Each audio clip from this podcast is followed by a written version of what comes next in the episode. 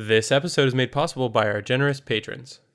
Welcome to the Ink to Film podcast, where we read the book. And then see the movie. I'm Luke, And I'm James. and this week we discuss Peter George's 1958 thriller Red Alert.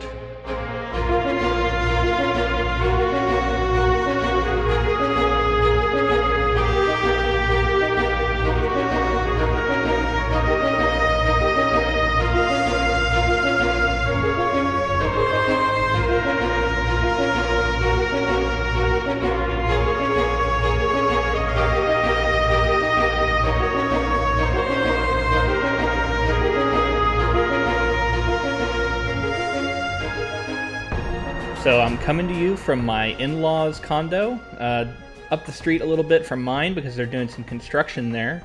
Uh, so if I sound a little different, maybe a little more echoey, that's because I'm in a different room. It was generous of them to let you use that room. Very nice. Otherwise, Yeah, it would have yeah, been ab- flapping plastic, right? Uh, no, uh, probably someone sawing, at least this time of day. um, yeah, it wouldn't have been good. This is very generous of them to let me use it, so thank you if they do listen. Um, but yeah, I mean, if that's why if I sound a little hollow or something, that's that's what's going on. It won't be permanent. It'll just be until until they finish the construction on my uh, on my patio or whatever they're doing, balcony. Um, once they're done with that, I'll be back to normal. So, how about this book? Red Alert. yeah, you know, a throwback novel for us, 1958. Although I guess uh, we, we've definitely covered a few uh, older than that. Not our not our oldest, but but, but pretty pretty old. I, I felt like I could feel how old it was, kind of, also. Some like Sure. Cold War era tendencies in the book. Well, this was a this was an extremely topical novel for a certain time, and so it can it struck a chord, I think, with people and probably Stanley Kubrick, um, who made Doctor Strangelove. Which we should say that this this novel formed the basis for Doctor Strangelove. That's why we're covering it. Um, I think in the long term, it's probably not widely read because some of that topical nature is going to fade like pretty quickly as soon as you get out of the time frame that it's set, right? So as soon as the Cold War is over, a novel like this is is just going to see a reduction in the interest. Where you get something like Lord of the Rings, where it seems like people are coming back to it, you know, in a modern day, or or any other number of classic novels that that are more a little bit more timeless. uh, th- this is just what I was feeling was the the writings of someone who was afraid of of some sort of you know nuclear attack or some sort of like meltdown and nations fighting and you know it's strangely you know we covered children of men and it's fairly relevant now with what's going on and it feels like this is like kind of a harbinger. Hopefully not but it's like it seems like there's some maybe some some parallels to what's going on now in terms of like people who are in power and people who are making decisions Uh, yeah, I mean, I definitely was thinking of our, our some of our command structure right now, and you c- you can't help but do that. Um, and when I say that, I say uh, in America. Um, also, you know, it, it's interesting to see a book where the Russians are sort of the enemy, right? Although there's not that's not really the enemy here. It's kind of an enemy within, actually, in this novel. Um, but you know that's that's who America is, is essentially at war with, and and that's where the this nuclear arms race is is, is directed. Um, and yeah, I mean, obviously nowadays it's more it seems like it's more information warfare and and trying to destabilize things that way, influence elections, so on and so forth. But um, I, I you know I want to focus on this book without getting too much into that because otherwise I feel like we're going to get lost. Uh, we're going to lose the uh, focus here a little bit. But we can talk about it as it comes out. We just recently went on the podcast Watch Review Repeat, who are Yep. friends podcast, and and uh, it was really fun to go on there and talk about Stranger Things three, and they have there's a Russian plot line in that show. And it kind of got me. It, I thought it was like Yeah. a funny coincidence that we're covering Russian And then with again. Chernobyl is something we both have really enjoyed that we watched on HBO, which is you know obviously uh, although it was more Soviet Union, I guess it's Ukraine now, but still, you know what I mean? Like it seems like it seems like that's topical right now, and I think for a reason that that has like infiltrated our media in some ways. This is accidental because this is an old thing. So Right. I, I want to talk about. I guess we should talk about it in in spoilers more, but this idea of of uh, people like unilaterally making decisions that affect millions and and things like that.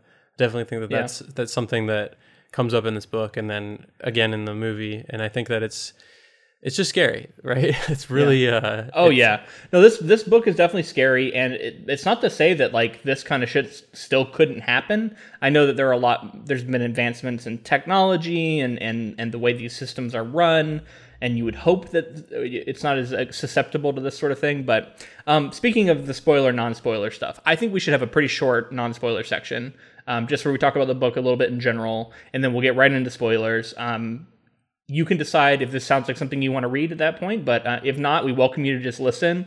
Um, we'll we'll go over the uh, we'll go over the plot and let you know what happens in it. Um, if you're a fan of Doctor Strangelove and you're just curious about this book, it's a really good way to I, I think to get an experience of what it's like um, without having to actually read it. Yeah, so I guess just to get some of my my general thoughts on it, it, it with Doctor Strangelove being one of my favorite satirical movies, it's uh really weird to to see the serious version of the story. Uh Yeah. and in a weird way you can see exactly what Kubrick was reading and then he just extrapolated it out to make it funny because it's so close it's so like it teeters the line of absurdity and if you just tip It it, a little yeah. bit more it can be it can be that satirical funny over the top movie that we get Yeah, because it's, it's it's this is a serious novel. Um, however, it borders on absurdity, like you said a few times, and um, I think Kubrick picked picked up on that and decided to emphasize that. Um, also notable, there is no Doctor Strangelove character um, in this in this book, so um, that's kind of a big change. what would that even look like in this book it would, it would be Yeah, so right. weird yeah, I, I mean, I kind of wanted some sort of like scientist character, but we didn't get any of that. yeah Uh, but in general, so this is a thriller. Did you find did you find that you were gripped by it? Did you find it engaging? Um, what was your experience reading it? I, I have to be honest like it- i didn't find it all that engaging I, it Yeah. was i think it was an interesting read because i liked uh, dr strangelove but it, it didn't engage me all that much um, i felt myself like wanting to stop and i did stop a few times and, and put it down and come back to it um, so yeah I, I don't know if that's uh, because it's of, of a certain time or if you know it didn't do its Yeah. job as a thriller but I, I it was thrilling it was there were moments where i could see like this is a very tense moment and i kind of got it but what'd you think I think it's I think it's more the former. This is a product of its time because if the, if we were currently in the height of the Cold War, reading this book, um, you can see how it would be really terrifying. Uh, right? If, Oh, yeah. if it was like, if you didn't know, like, if this could be happening right now, like, these are the systems that are in place. These are the bomb. These are the bombs. These are the planes. Like, this is And- exactly what's happening right now. Versus this, like, look back at a, a point in history where this was the technology and this was the situation, which is, Yeah. gives us enough distance to where maybe it's not as like scary as it would be, which engages that thriller kind of hook. and that's the, that's not to mention the where America was at that time. You know, like as a as a country coming out of World War II, uh, you know, seemingly saving the world and and you know being the heroes that the U.S. were in in World War II, and it's it's really interesting to think of where Americans were thinking of like their politics and like the government protecting them and if they would protect them, and this is like a kind of almost pre American corruption uh, you know, there were there was corruption, but it was just like it was before the the general public was really tapped into how much corruption was was there. You know what I mean? We're talking like pre Nixon, pre a lot of that stuff. Yeah, yeah, you're right. Um, and this is also a time in which the Soviet Union was at the height of its power, whereas we, you know, obviously it has changed over time. Chernobyl happened, uh, the you know Soviet Union destabilized and eventually fell, and and and so this this was when it was neck and neck. The space race wasn't was happening, right? And and So and all of that is- you know. Yeah, and all of that to say, like that's just uh, how much more terrifying it would be to read the book in the context of, of the time period it came out for sure. Right.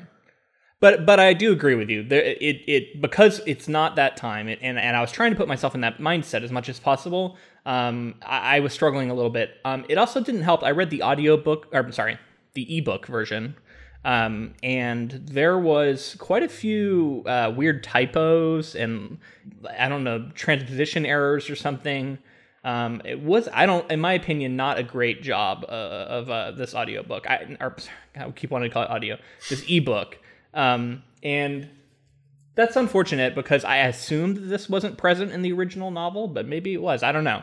Did you did you catch that? Did that throw you off at any, or did you not even notice it? I, I saw a couple, yeah, uh, and I, I just had to assume that there was some sort of yeah somebody whoever was typing the stuff up or you know moving it over from text or whatever whatever program they Yeah. were using made an error and, and people it's Yeah. not it's not a big enough book to where people are like up in arms if there's a typo in it Right. Which is kind of unfortunate though, because it's like it just takes you out of it whenever you whenever like some important line is garbled in some way because Yeah. something got le- left out or something. There's a little bit of that, um, and then yeah, like you said, uh, the characters are. I mean, in in in, a, in thriller fashion, the characters are fairly flat. Like we don't spend a lot of time developing them.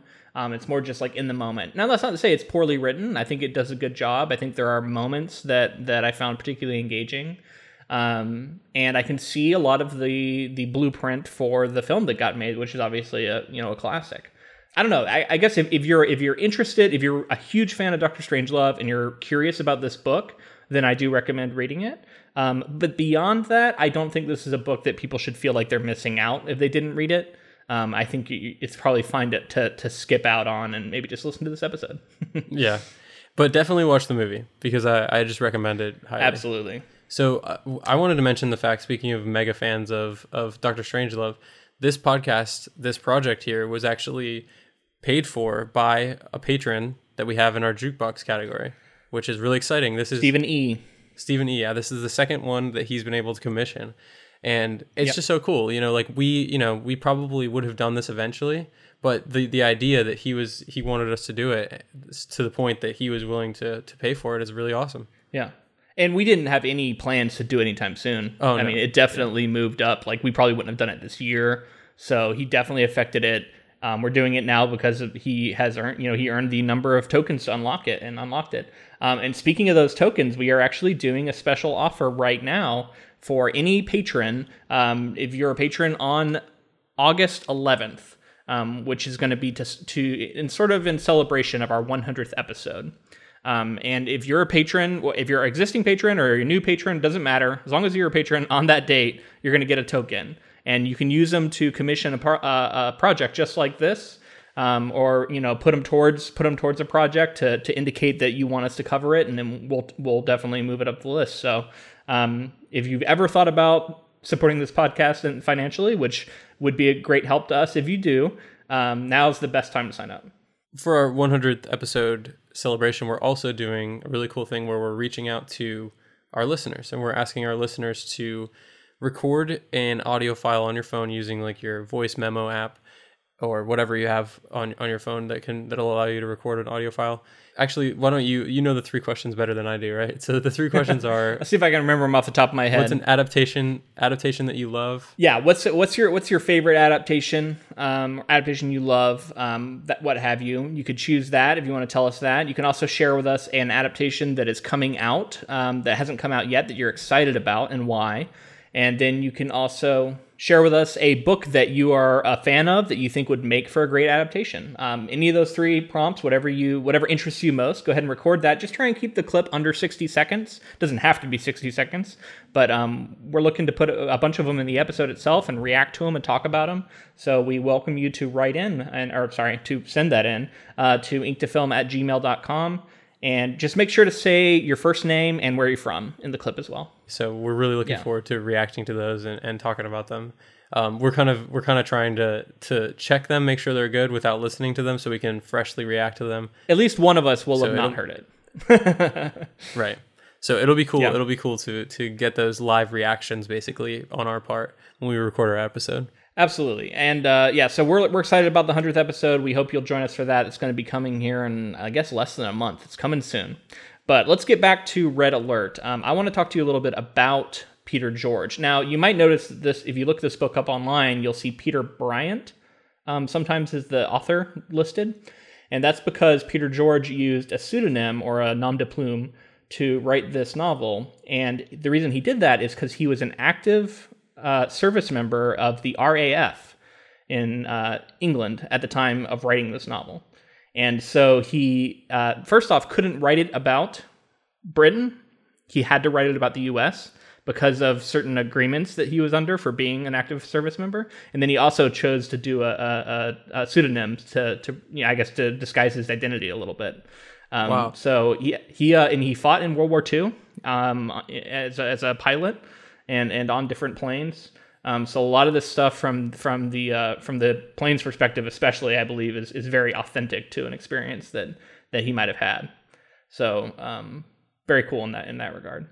That's that's really interesting. I did not realize that. So you would think he potentially wanted to write it from the perspective of of England. Maybe, yeah, and, and th- I, that's at least the theory is that it, that he couldn't because of because of certain agreements he had.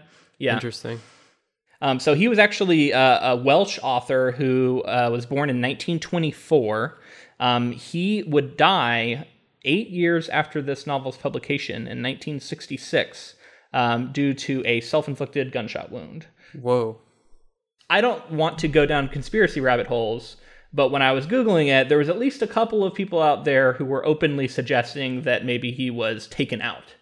Um, and that it wasn't actually a suicide. I don't see. I didn't see any evidence. It just seemed like more like people were saying like, oh, because all of his novels seem to be about the threat of nuclear war and like how terrible the nuclear threat is, and it seems to be something that was like constantly on his mind and people were like why are you so worried about the you know humanity's you know ability to survive if, if you're going to kill yourself that kind of thing right um, but that's not proof of anything that's just that's just speculation and you have no idea what his mental state was like so seemingly committed suicide from all accounts it, it from what i have seen he was preoccupied with with the idea of how how can we go forward with this threat and and it it, it over overwhelmed him. I, I don't. Do you know when when um Doctor Strangelove actually came out? I, I yeah, it was it was sixty four. So that's he was able to see it released. Yeah. So two years later, um, it's pretty wild, right? Um, he was only forty one years old, is what I read. Wow. Young guy. Um, he had written a bunch of novels actually. I think I see about eight of them here. Um, he had another one also that was in the works, but he never finished when he died, which is another thing people took as like proof. Like, why would he not finish the book or whatever? I don't know. I mean, it is it is interesting to think of a potential conspiracy theory where he knew something that he was trying to convey through his books or something, or, or at least warn people and make them right. aware. Which is why I think people are some people are speculating that, but right. I don't know. There's no evidence for it, so we got to keep that in mind. I don't know. you know what yeah. I mean? Yeah. Um. So, oh, and the other thing is that like it's supposedly difficult to own a weapon like in Britain at the time. So like, how did he get the gun? I don't know. I don't know the rules in Britain and like how you can go about doing it, but it seems like it seems like if you're a serviceman, you probably can get access to a, a weapon. I would assume. Yeah. It sounds like you're sold, dude. It sounds like you're in on the conspiracy. I, I, I, honestly debated whether or not I wanted to even mention it, right? Um, just because it does seem pretty out there, but yeah. I don't know. It potentially could be interesting, and right. And you know, that's one of the few things we could talk about with this. So, so one of the other things, um, initially he was not a fan of Kubrick's concept of of, of recasting this as a satire, but uh, eventually um, agreed to it, and it seems like he is credited as kind of co-writing the screenplay, although how much actual input he had, I think, is unclear. Um, and then after the after the fact, he actually wrote a novelization of Doctor Strangelove, where it was more in keeping with the tone of the film, and he dedicated that book to Stanley Kubrick. I had heard that he made a novelization, um, but I, I, didn't know that he like dedicated it to Kubrick. That's cool. Yeah. It must be really, it must be really weird for Kubrick to approach you and like say I want to I want to film this. And you know, I think at this point having done like Paths to Glory and and he's kind of already made a name for himself. Yeah. So but he wasn't would, the Kubrick that that like I, I, when did 2001 Space Odyssey come out? After after Strangelove. After this. So yeah. yeah, this was before The Shining. This was before uh Clockwork Orange, the Vietnam War movie he did. Oh, uh no. Full Metal Jacket. Full Metal Jacket, thank you. That's what yeah. it was. So I think this is before all of that. Um, but right. yeah, it seems like he had maybe done a few things. So another interesting tidbit about this book is that around the time it came, or shortly after it got purchased by Kubrick to be developed, um, another novel by the name Failsafe was written uh, around the same time and was purchased by another filmmaker um, who's and they started developing another film that seemed to have a similar plot and it was also about um, you know, sort of the nuclear arms race. Um, the uh, there was already a couple big actors signed on, and so Kubrick and and and Peter George were were a little bit worried about what this is going to do to the film's success because both were both were slated to come out around the same time. Um, but they ended up suing uh, failsafe because uh, apparently it was very similar for copyright infringement, and uh, it seems to have been significant enough that they actually settled it out of court. Um, so it wasn't just like tossed out or something. Like they actually found reached a settlement out of court about it. Um, I'm assuming paying Peter George. This delayed the the film to where it ended up coming out after Doctor Strangelove, and and so their their strategy seemed to work. So I, I also heard something about he potentially wanted to make the he didn't uh, have the satirical angle until he heard there was a similar movie coming out, and then he pivoted to make it satirical. Um, I don't know if you've read or if that's if there's factual or not. I'll have to look more into that for the movie episode. I don't know. I did I did read that um, part of the lawsuit was over the character of Doctor Strangelove because apparently there's a very similar character in Failsafe. However, there is no character like that in Peter George's novel. Yeah, So, So it that's sounds like a sort of interesting. Like, how did they argue? Yeah, was maybe, maybe they were saying they they copy they uh, stole from the screenplay somehow or something, got a hold of it. I don't know. So I went ahead and looked up Failsafe. I'm not. I wasn't familiar with with the movie, but I am familiar with the director. It's Sidney Lumet, and Yes, who is known for Twelve Angry Men and Network, which just those are two like completely classic films that everyone would tell you are fantastic films. So it's not like it was some random director. It was like a well known fantastic director who was who was also trying to get a movie made uh, at the Yeah. same time as Kubrick. So another thing about Failsafe is that the cast is like really well really well known. It's like Henry Fonda, Walter Matthau. It's like there's some people in this. So it wasn't like it was Yeah. a it was like a full on film and, and it had stars attached to it and everything and, and that's why I had heard that, that Kubrick was a little worried that like financially his movie would, would suffer and, and Failsafe was slated to come out first, like you said, right? yes, And then and then was pushed to after. Sounds like they had some sort of grounds. and yeah. the rest was history. yeah, and you don't think they'd settle out of court unless it just became like maybe they just wanted to expedite the process and it was better to do that. Who knows? Um, I couldn't find any information further than that though from from what I saw. Really interesting stuff. Yeah, I think we'll talk Yeah. a little more about maybe some of that stuff on, on the movie episode. Just the Kubrick side of Speaking it. of the movie, I, I've only seen the movie once, and it was probably about 10 years ago.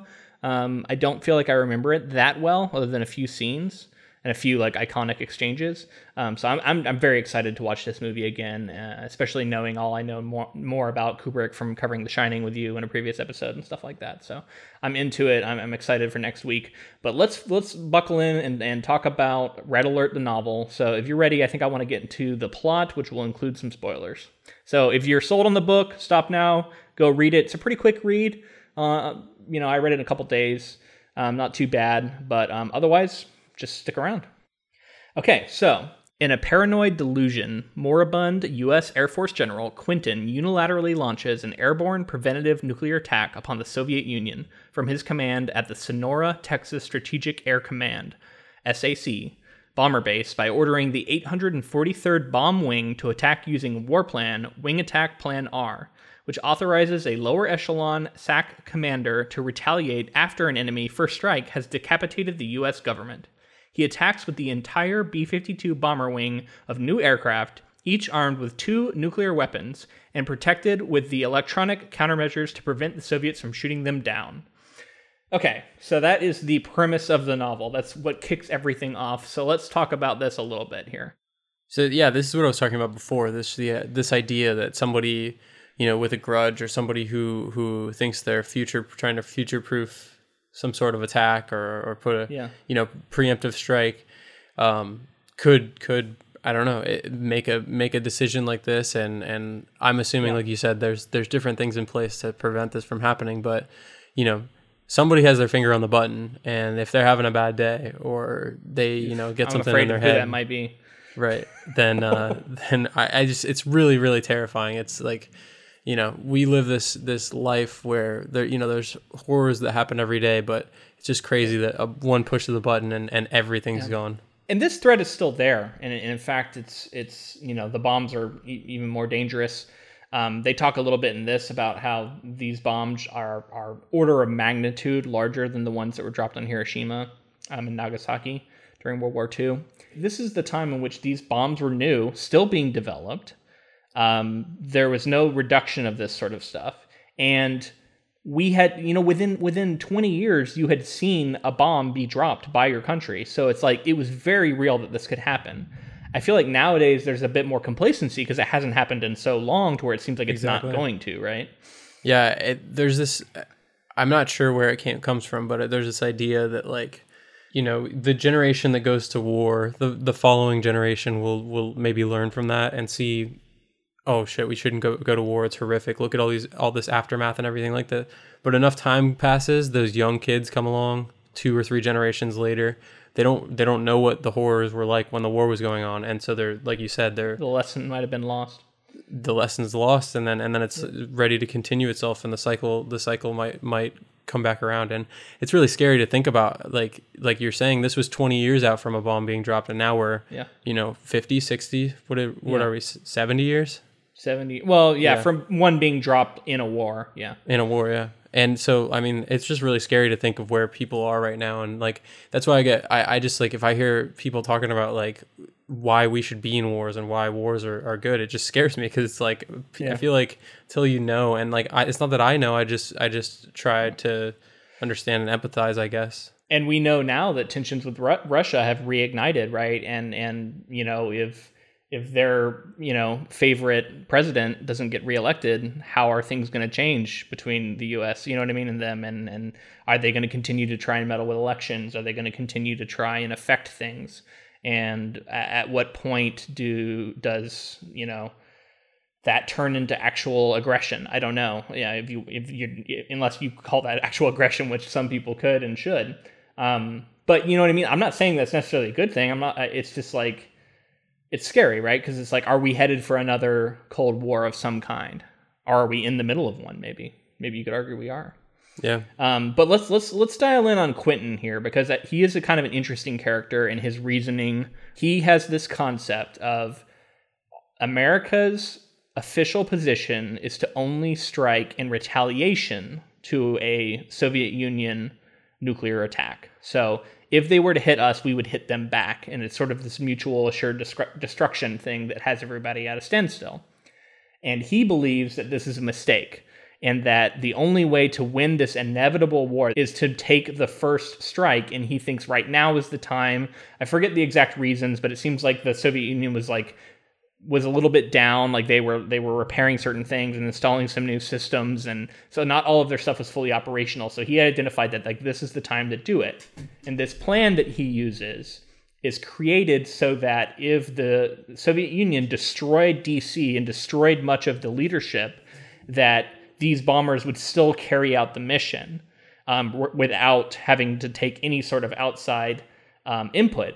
And because of that, um, since he's been able to manipulate it, this plan into action, the the crew of of this of this you know the main bomber that we follow um, they believe that this has happened and that the U.S. has been struck with with nuclear weapons and that they are the sort of the vengeance of America and and they take their and that, that's the tragedy of the book is how how deadly serious they take this right Well, they yeah, they're thinking about their families. They're thinking about everybody who's potentially gone and wiped out, and what they, they like you said, they're the Counting vengeance, they're the revenge. Yeah, and it's well set up because in the very beginning they're kind of coming back from a mission. They're going to get to come stateside and and be back home, but well they're approaching the X point which is like the point in which they turn back and they're looking Right. ahead. They're like as soon as we get past this X point we get to turn back and we're looking ahead to what after, after we get that we'll relax because we know that nothing's going to happen. Like this is the big moment on their flight and, And- they're approaching it right?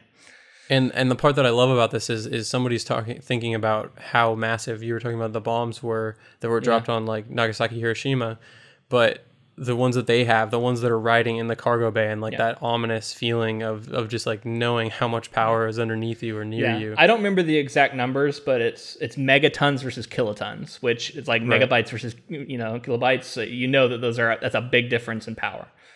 Um, Oh, yeah. So yeah, the two bombs they have are enormous. But just just think about being nearby that.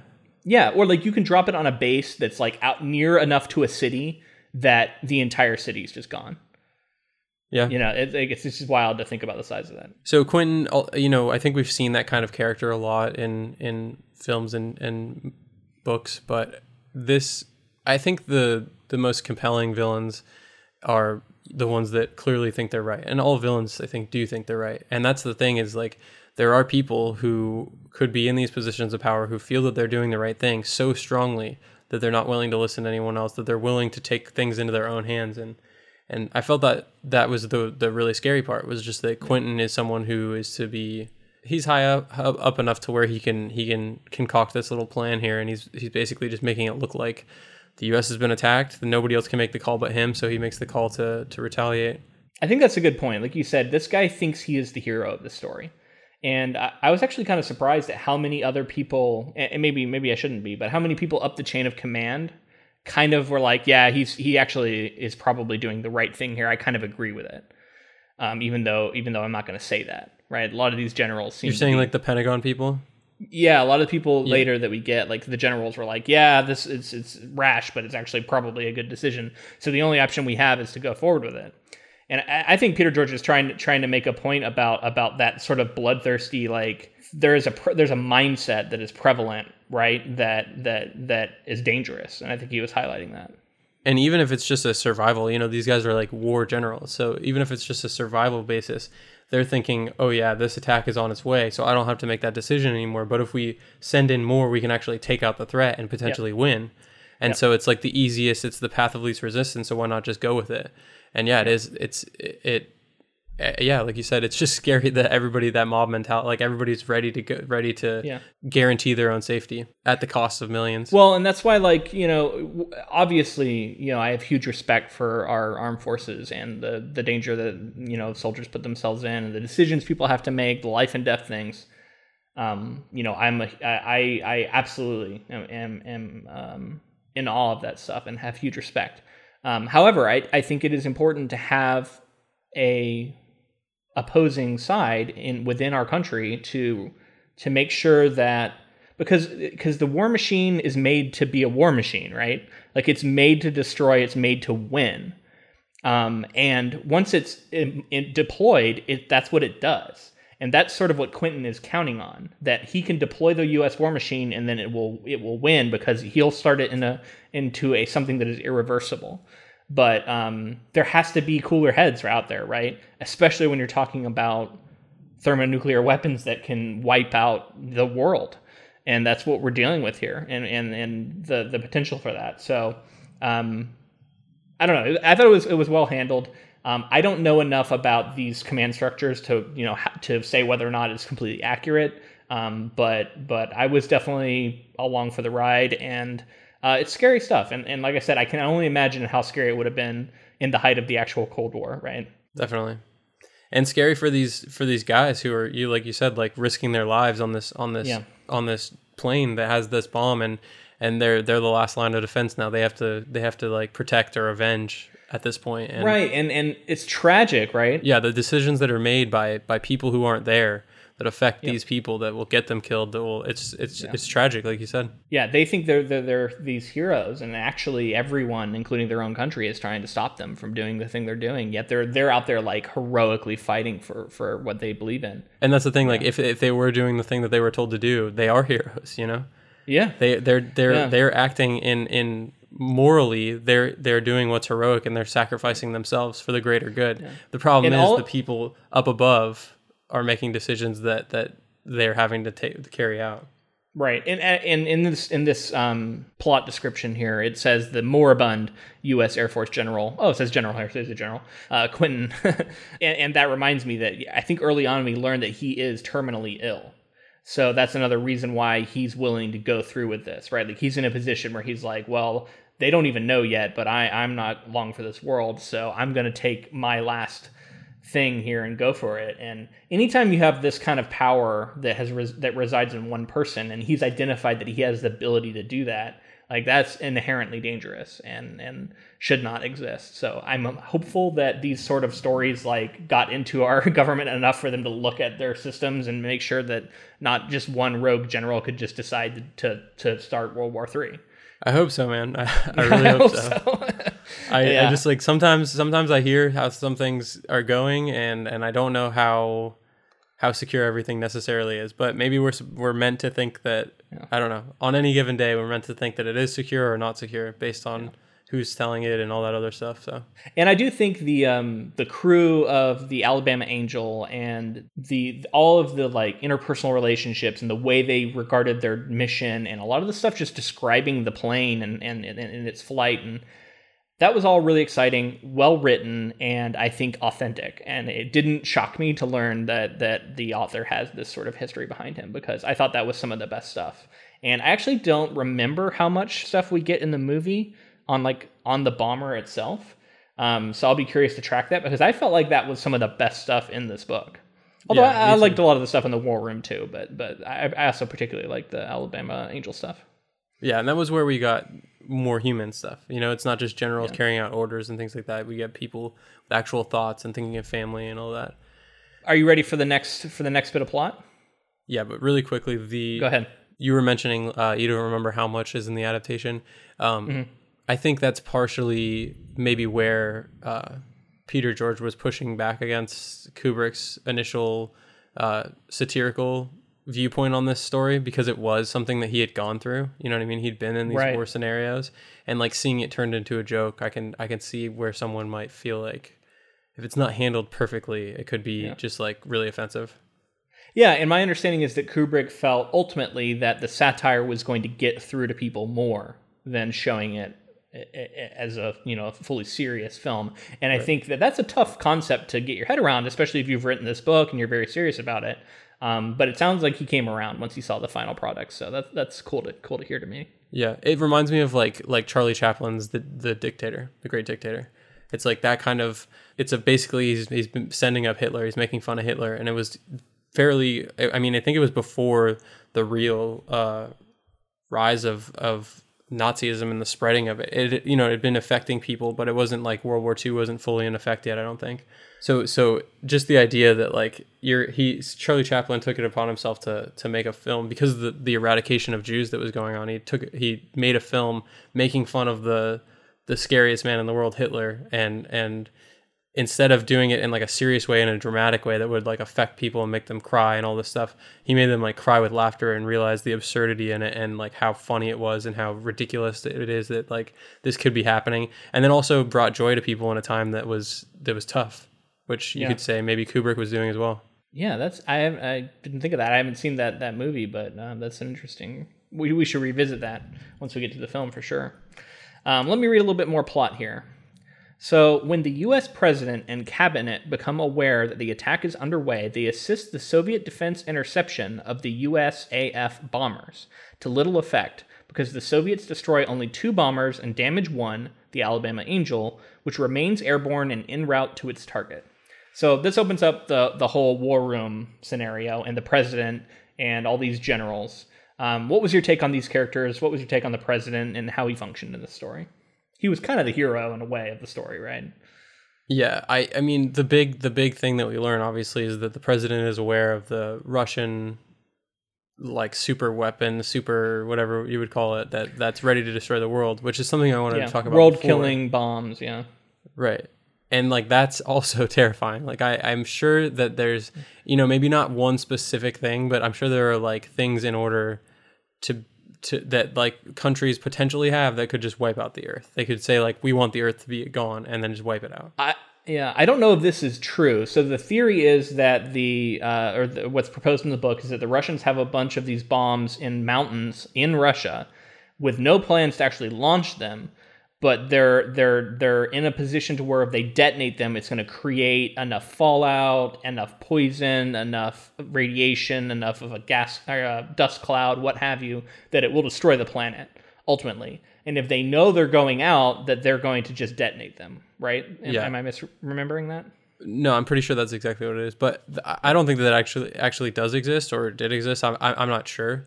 Um, Yeah. But the idea that it could is is absolutely like just the idea that your whole country is decimated and then you're just like or like everyone's at war really and then just the the idea of being like let's just wipe off all life off the face of the earth. And that's kind of the scary stuff that um also there was all this like this really dark math being done like of like well if you destroy this city then we'll destroy this city and like it just just the way they were equating things and like well obviously it's got to be fair So that's the only fair way to do it. And it's like none of this is fair. None of this is right. None of this should be happening. And and and sometimes I I can see Kubrick's perspective on this because sometimes you just wanted to throttle these people and go, "What are you talking about right now?" Like it's insanity. Okay, I can't even imagine being in a position like that. I can't even like begin to comprehend what kind of mindset mentality you would need to be in to, to talk about people in this way. And i'm sure presidents and, and other officials have to have to but it's just like it's it's not something i want to have to deal Yeah. with. That's i mean how do you even have a normal life? We should You talk about that particular scene at the end there because I, I I I don't know if I believe that it would go down that way. So we can talk about that more as we, when we get there. But yeah, I mean, it's, it's something to live with that. I mean, they, people make these kinds of decisions in a way all the time, and, and it's it's something people have to live with. And I always remember that um, quote. I can't remember who it's attributed to. It might even be like Stalin or somebody, but it's it's like the the death of a person is a tragedy. The death of a million people is a statistic right? And uh, absolutely, you see that at play all the time, and, and I think you see it here, where it's very easy for them to abstractly talk about a city or a million people, um, but then you know, like if you're standing in front of a person and that person gets killed, like it's this, you know, it's a tragedy. So I don't know, it's just it's the distance, right? yeah but i mean that's the danger definitely the the idea that that you forget the humanity in it and you're just that's this you know that's the main thing is just the, everyone's a person and and not to mention the ecological and uh, you know ramifications and and you know all that stuff but that they don't even touch on in this book. Um, which rightfully so i don't believe these characters would be thinking about it. So the president um, he's he's described as being this like to me he reminds me of what I think the ideal president is in a lot of people's mind, and like he behaves in the way that is like how we hope our presidents will behave um, in times of war. And um, he's he's like heroic. He's he's he's firm, yet he he knows when to like he knows when to negotiate. He knows when to give ground, but then he also has like a breaking point where he won't go past, and he and and he, he commands respect and all of the above, right? And um, I just couldn't help but but think about how uh, complete opposite is what we have right now, and and imagine uh, our president, our current president, in this scenario, just throwing tantrums and and probably pushing every Yeah. button in sight. Um, it's scary stuff. I went to Disney World and uh, this is kind of off off topic, but I went to Disney World and the Hall of Presidents uh, has Donald Trump in it, and Uh-huh. it was it was really weird and eerie because he spoke in the in this recording that they have, which I don't even think was him. I think it was a, probably a voice actor. It's the most eloquent I've ever heard him talk. It's the most level headed I've ever heard him talk. And it was, Uh-huh. and it that that kind of was making me think of just like, man, like if, if there is a if there is some sort of, you know, horrific thing that happens or, or a hard decision you know i'm sure he's made hard decisions but if there's something that like he has to decide whether we go to war or not like i just can't even under see this person acting reaction uh, rationally. I don't know. It scares the hell out of me man because we're talking about people who have their fingers on the button just like this story. Yeah, man, and uh, you want it. th- th- This is this guy that in this book is what you want, um, and and I do not believe that's what we have. But let's get let's move back into the book here. Um, so the president is also like kind of the only politician in a room full of of generals, and so I think that also puts him in an inter- interesting spot where he is sort of more but, it, but really the only reason he's not all for war is because of this he knows about this secret plan the russians have to destroy the world if they get attacked and and that's what he reveals to them. He says like we're not going to win this war by doing this. It's we're, it's just going to kill the world. And i don't know it's wild. Like the idea of these guys standing around talking about the destruction of the entire planet in such like calm ways i think has to have lent itself to stanley kubrick's version of this movie right? Because it's it's Right. ludicrous in some ways. Like people these this should be I, I don't know. I don't know man. It's wild. That's what i'm talking about. Like you can't you can't be a normal human being. You're not a person. You're you're like some sort of like weird robot that's making decisions based on like statistics and, and like what's you know the i don't know what's going to create Yeah. the most most destruction or, or the least destruction and Yeah. it, it's it's crazy because the, the like you know kubrick does hit on it a little bit it's like how can people be like this how can they be so uh, removed Yeah, and and I think you would argue that like you know, if you're struggling with this kind of stuff in the situation, like that's the fallback is to just rationalize everything and to, and to go down and say, well, let's just look at numbers and this number is bigger than this number, so we got to go with the smaller number of, of casualties and so forth. And like that's how people have to behave. But if you are able to step back a, a level further than that and and and look at what's happening, it's just ludicrous. And then it's so unfair and just like bizarre to have it all set off by this Quinten guy. Um, he also around this time has he, he has like commanded his base to fire on anyone who approaches and even if they're wearing U.S. Uh, you know uniforms that, that, that assume that they're the enemy, and he's given all these orders, and sure enough, they try and raid the fortress, and they're so firing the, upon them. So this is the wild. part where it starts to feel like a little iffy to me because the, this idea that a chain of command, the war machine, things are going on. Soldiers listen to generals, but if he if you're being told to fire on U.S. soldiers, you might want to think about what the general is telling you to do.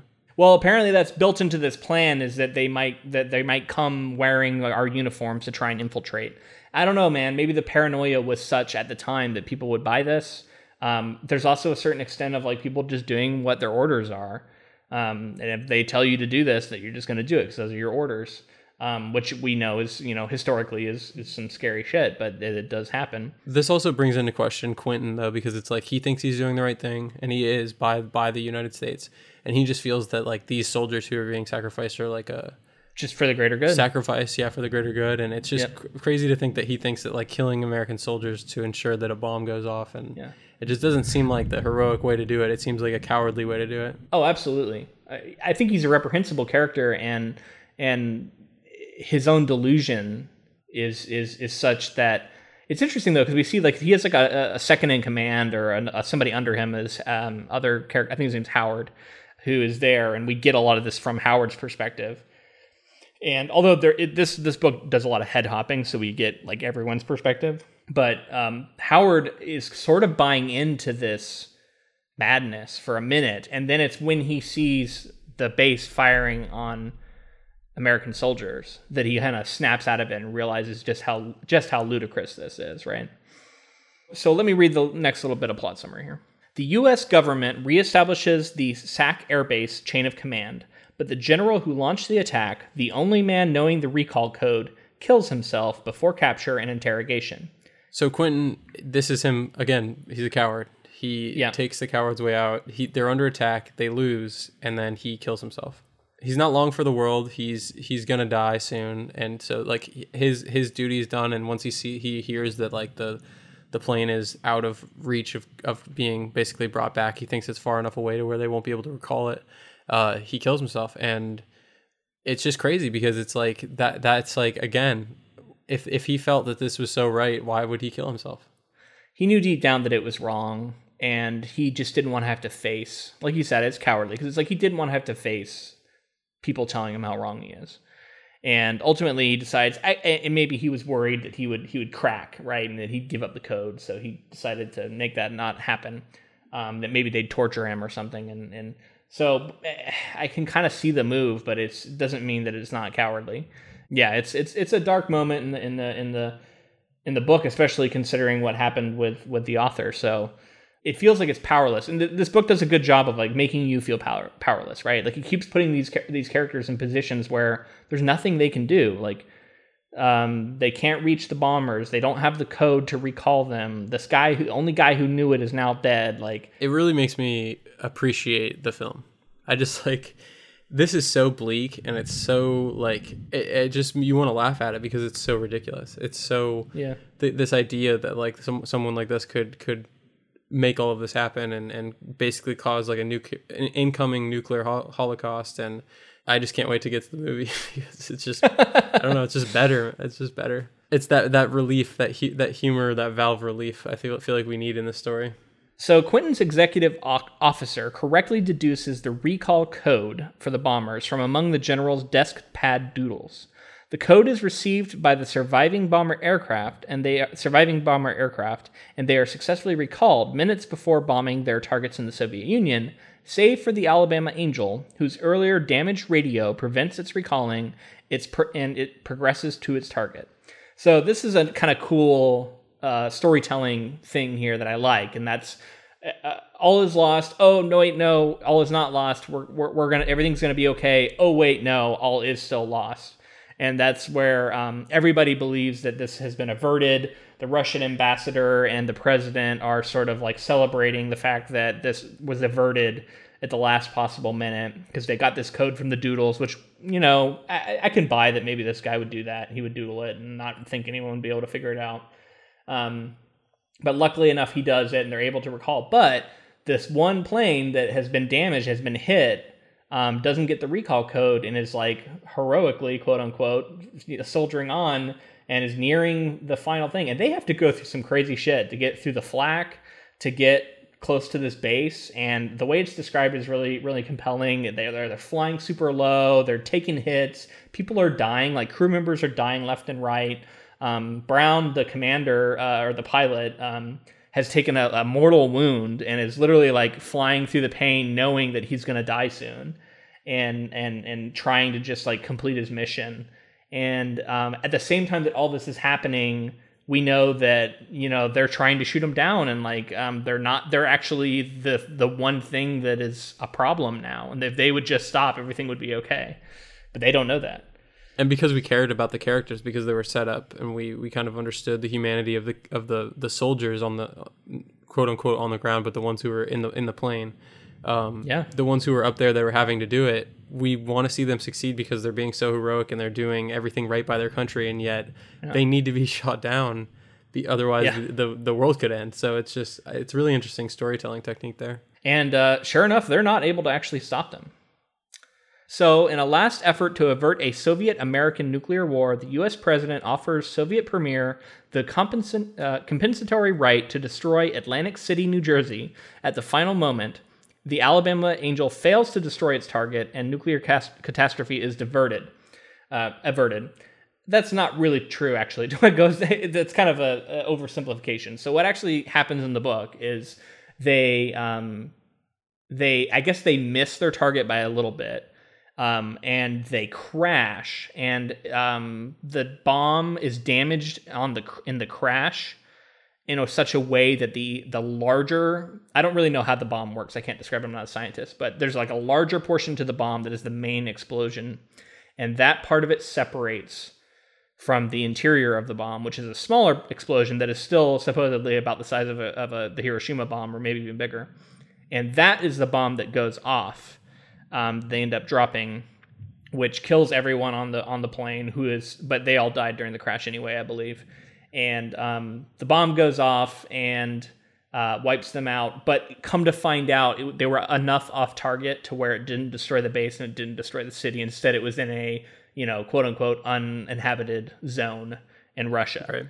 So it, the bomb never dropped, as we were led to believe. Though we we thought that the bomb dropped, but then we like kind of cut away and then we get the the crash and we think no it oh, dropped but i think it dropped like something about the way it dropped was wrong like something about like the fin didn't raise for some reason i thought it was like still on board. Like i thought it was still on board the plane as it crashed and that's what that's what prevented it from from uh yeah i i, I think it's unclear because i think i think they they say that that's what happened but i think they actually did drop it. Um, but I think something like something in its like onboard like um, computer stuff got screwed up or something, and it just didn't do the thing it was supposed to do. I don't know the exact thing, but it, caused it to hit the ground before it was supposed to, and it was supposed to detonate in midair actually, and they were too low, and it so it hit the ground, and that damaged it in a way. I think. So basically, like like disaster averted for the most part. It still went off. It's still going to affect some stuff, but it's much much uh, smaller than it would have been. So it seemingly like in terms of the story, it just didn't didn't affect like it, it wasn't crisis was averted in terms of the story. Yeah, yeah. Um, so a couple of big things happen leading up to this, though, because like it talks about, um, the president agrees to to because they think that the city's and the the Soviet city is going to get destroyed. So pre, in a preliminary agreement, the president says you can have Atlantic City, and he starts evacuating it. And the Russians are like, actually, we got a we got a submarine off the coast, and we're gonna bomb it in 15 minutes, which is they have not had enough time to evacuate it, and they're like preparing to do that, right? So all this comes down to like seconds of, of minutes of, of windows of, of things being averted. Um, and then there's like a moment where the Soviets were going to do it anyway, and then but then they don't. What was the reasoning for Atlantic City, and, and how did you feel about that being chosen? Um, supposedly, it was around the same population, and I think they chose it because it was like in a zone where they felt like the ecological damage would be lessened, and with the way the prevailing winds are, the fallout wouldn't be as bad. Um, I don't know how accurate all that is. It seems to me like some of this stuff was poorly understood anyway. Um, but uh, I mean, it's it's one of those things where it's like there's no good decision and this is what we were talking about earlier like how do you make how do you possibly make a decision like this? How do you if you had a list of cities and someone says one of these cities has got to go you know what i mean? Like how do you just go yeah this is the one. Like did you have a bad day gambling at atlantic city so you're like fuck that city like how do you choose? Right. I mean it's yeah you can't. It's crazy. Yeah. the the tragedy of the actual plane is is really engaging to me. We see we see brown the this pilot he actually like powers through to the bitter end, um, releases the bomb, and then it's said that he dies before the second guy can even hit the button to like fully release the bomb. And like that's how close it was, and how much he was just like g- giving everything he had to get this mission completed. And so that's the dark side of it too. Is it's like you see these heroic efforts by this crew, and yet you know it's all for nothing. And not only is it for nothing, it's it's like in the wrong. Yeah. Um, but it's not their fault, but it just is. Yeah. It was a cool way to tell the story because it just it made us care about these characters and it gave us kind of this like you know, we want them to succeed but we don't. I kind of talked about it earlier. Just this idea that like they're they, they're doing everything they can and then and then ultimately like we need them to fail. Uh, but I wanted to talk about yeah. the the like you said, it's coming down to seconds and, and moments and and this Atlantic City thing, the Russians almost attack it and it's within like a couple like a minute or two that like they call it off just in time and everything's happening like right in the nick of time. So it's very thriller ish. Like it's clearly yeah. a like a very thriller thing to do, like get it up to the very last possible second and snip the wire to the bomb or, or whatever it is, you know. I don't know if I buy that you know, t- even take Trump out of it. Let's just say, you know, like average US president from the last 50 years or 20 years, have you, what have you.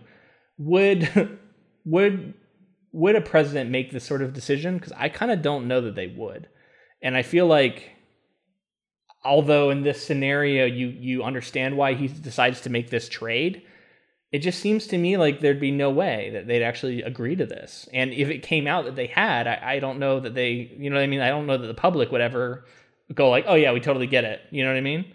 But we're talking like let them attack something or end the world, you know? And that's yeah. the thing is like I don't know that I buy it either. Maybe the president, maybe a president would say just like fuck it, we're not going to sacrifice our own people. We're going to let the whole world die or something like. I don't know. Yeah. But would the uh, in like would the Russians actually kill the world over the one city? Would they be? But maybe it's like we got hit, so we're gonna go to war, and whatever happens happens. Yeah. That was the big question that no one knew, and like luckily no one had to put it to the test of like one of one side actually detonating a bomb. Um, that's the scary shit though, and like that was what everyone was worried about, like what would happen. And and this question, this book asks that question. I think it is a you know a good question to ask. Um, did you think that the bomb was going to go off in the end? Yes, you did. Yeah, I'm not going to give my reason, but yeah, I kept I kept expecting them to to in some way like get the message there because the other thing is like I don't know. I guess I'm kind of glad I didn't have to see it, but I, I kept expecting we were going to get a scene where the the crew of the Alabama Angel all of a sudden realized that everything they've done has been for nothing. Yeah, but almost mercifully they don't have to they don't have to experience that, right? Yeah. Um, so they can go out believing themselves heroes. Yeah, it's like a mercy to their character for that. It's like that, like you said, yeah. like the, they died heroically and they did all of these things, and if they did know that they were failures in the end, like how much more that's a lot more dark, and maybe that's not what Peter Bryant or Peter George was going for. There's some good writing in here too. Like there was a moment where Brown, um, he he felt like an itch in his in his toes, and then he like tried to move his toes and he couldn't move them, and then he tried to move his foot and he couldn't move that, and then he was like realized that his leg was dead. He's like, "Oh, my leg, my leg's dead now." Um, and that wound I have must be worse than I thought. And like that was just so dark, and uh, you know the way it was written was was affecting. Yeah, I was surprised for as much as I said like in the beginning, I mentioned that I wasn't fully engaged all the way through. It was a thriller. Like it did keep when when it was going, it was going. Definitely, I think that the the scenes that especially were, the last like um 20 25 percent I think it, when it's tense and everything's going off all at the same time and, and it's coming down to seconds, it's it's it does its job as a thriller for sure. Yeah. Oh, and we do since this book was written in the 50s. Um, in case you were wondering, we do definitely get some casual, unchallenged misogyny, just just thrown about by, between these guys. Um, I, I, mean, I'm not shocked to see it in there. I also not saying it's not authentic to what these characters would think and and and how they would feel, but you know, we also get it from the ambassador and and I don't know. There's just um, it's it's I I've, I've come to expect it if you read a, a book, you know, set in these times by by written by white dude. Um, and that's what this book is. So we ultimately do get it. Um, so be aware of that if you're ever going to pick up this book too. Although it's not, it's not. Uh, we've seen worse. It's not, it's not, it's not like awful, but it's in there. But yeah, man, that's that's Red Alert. Um, yeah, I, it was. Uh, I'm glad I read it. It kind of reminds me of uh, as most similar comparison I have is um, Nothing Lasts Forever that we read for Die Hard, in the sense that it's that it's a book that I feel like has largely been forgotten. Um, different tonally than the than the famous adaptation, which was the same thing in that book, right? Um, and while I still both of these books, um, I kind of think of them about the same as like they were both kind of okay. Um, I'm still glad I read them both because it's given me a cool perspective on a famous movie, and uh, um, I think that's what this podcast is, is kind of about, right? And and um, you know, this is one that we definitely aren't expecting everyone to have read with us, but hopefully that, you know, we can provide the service of telling you what this book's like and what it's about, and now you can know about it. So, um, yeah, in that sense, I, I had a lot of fun with it. Yeah, I, I, I enjoy it for the same reason. It's it, I love uh, Doctor Strangelove, and I think bringing the context of, of what I know from the book and, and seeing first of all seeing Kubrick's process through through this serious book and bringing it making it satirical it's going to be really interesting to, to key into the exact specifics of what we read in the book and what he pulled over and what he left out I really enjoyed it, and I definitely did compare it to Die Hard as well. I, I felt myself being like, I felt very similar, like you said, to, to how I felt when I read Die Hard. It was just like, yeah, it was, it was fine. It was a thriller. There were parts that I liked about it. There were parts that were thrilling and did it did it really well, and then there were parts that were just uh, typical uh, thriller fare. I feel like. Yeah. So it was a cool experience, and I'm I'm really looking forward to watching the movie this week. Me too, man. And um, shout out to our mutual friend Tom. Um, he's actually the person who uh, introduced me to Doctor Strangelove, the movie. insisted that I needed to watch it and got me to watch it. Um, and uh, hopefully he listens to this episode because uh, you know I definitely know a lot of what I know through him. So hopefully he enjoyed it. Very cool. Yeah. Shout out to him then. um, if you wanted to find out how to become a patron, go to patreon.com forward slash ink to film and you can find out what sort of bonus stuff we're offering on there. We do bonus episodes every month. We're going to have another one coming out this month. And remember, we have that special offer going as well um, up until August 11th. So if you're thinking about it, definitely look into it now. Connect with us on social media. We're on Facebook, Twitter, and Instagram, all of those at Ink to Film. And make sure to join our, our Council of Inklings on, on Facebook because that's where we post polls and post adaptation news and all kinds of stuff that'll keep you engaged with what what we're potentially going to be talking about or maybe future projects. And the other way you can help this podcast out for that doesn't cost you anything is leaving us a rating and review on either iTunes or Facebook or wherever you can like talk publicly about it. Um, that always helps us out, and also just like telling a person like that you know. Um, word of mouth would be you know great. We, we heard a story today, or I heard a story. I guess it was yesterday um, one of, on the Council of Inklings, someone who got introduced to this podcast through a friend of theirs, and I love to hear that sort of stuff. So hopefully, hopefully we can get some more of that action. Yeah, definitely. Thank you to Jennifer Delazana for providing our transcripts, and thank you to Multi Music for the use of our intro and outro music. Yep. All right, man. I think that's going to be it for this week. I'm excited about Doctor Strangelove. Um, I I haven't seen it in a long time. Eager to watch it again. I know that Kubrick's gonna gonna be an interesting director to, to, to follow, so I'm curious to see what kind of research you can you can come up with for it. Yeah, definitely. And this is early earlier Kubrick, so it'll be it'll be really cool to to kind of see where he was at at this point in his career. Nice. All right, man. I think that's it. So until next time. Thanks for listening.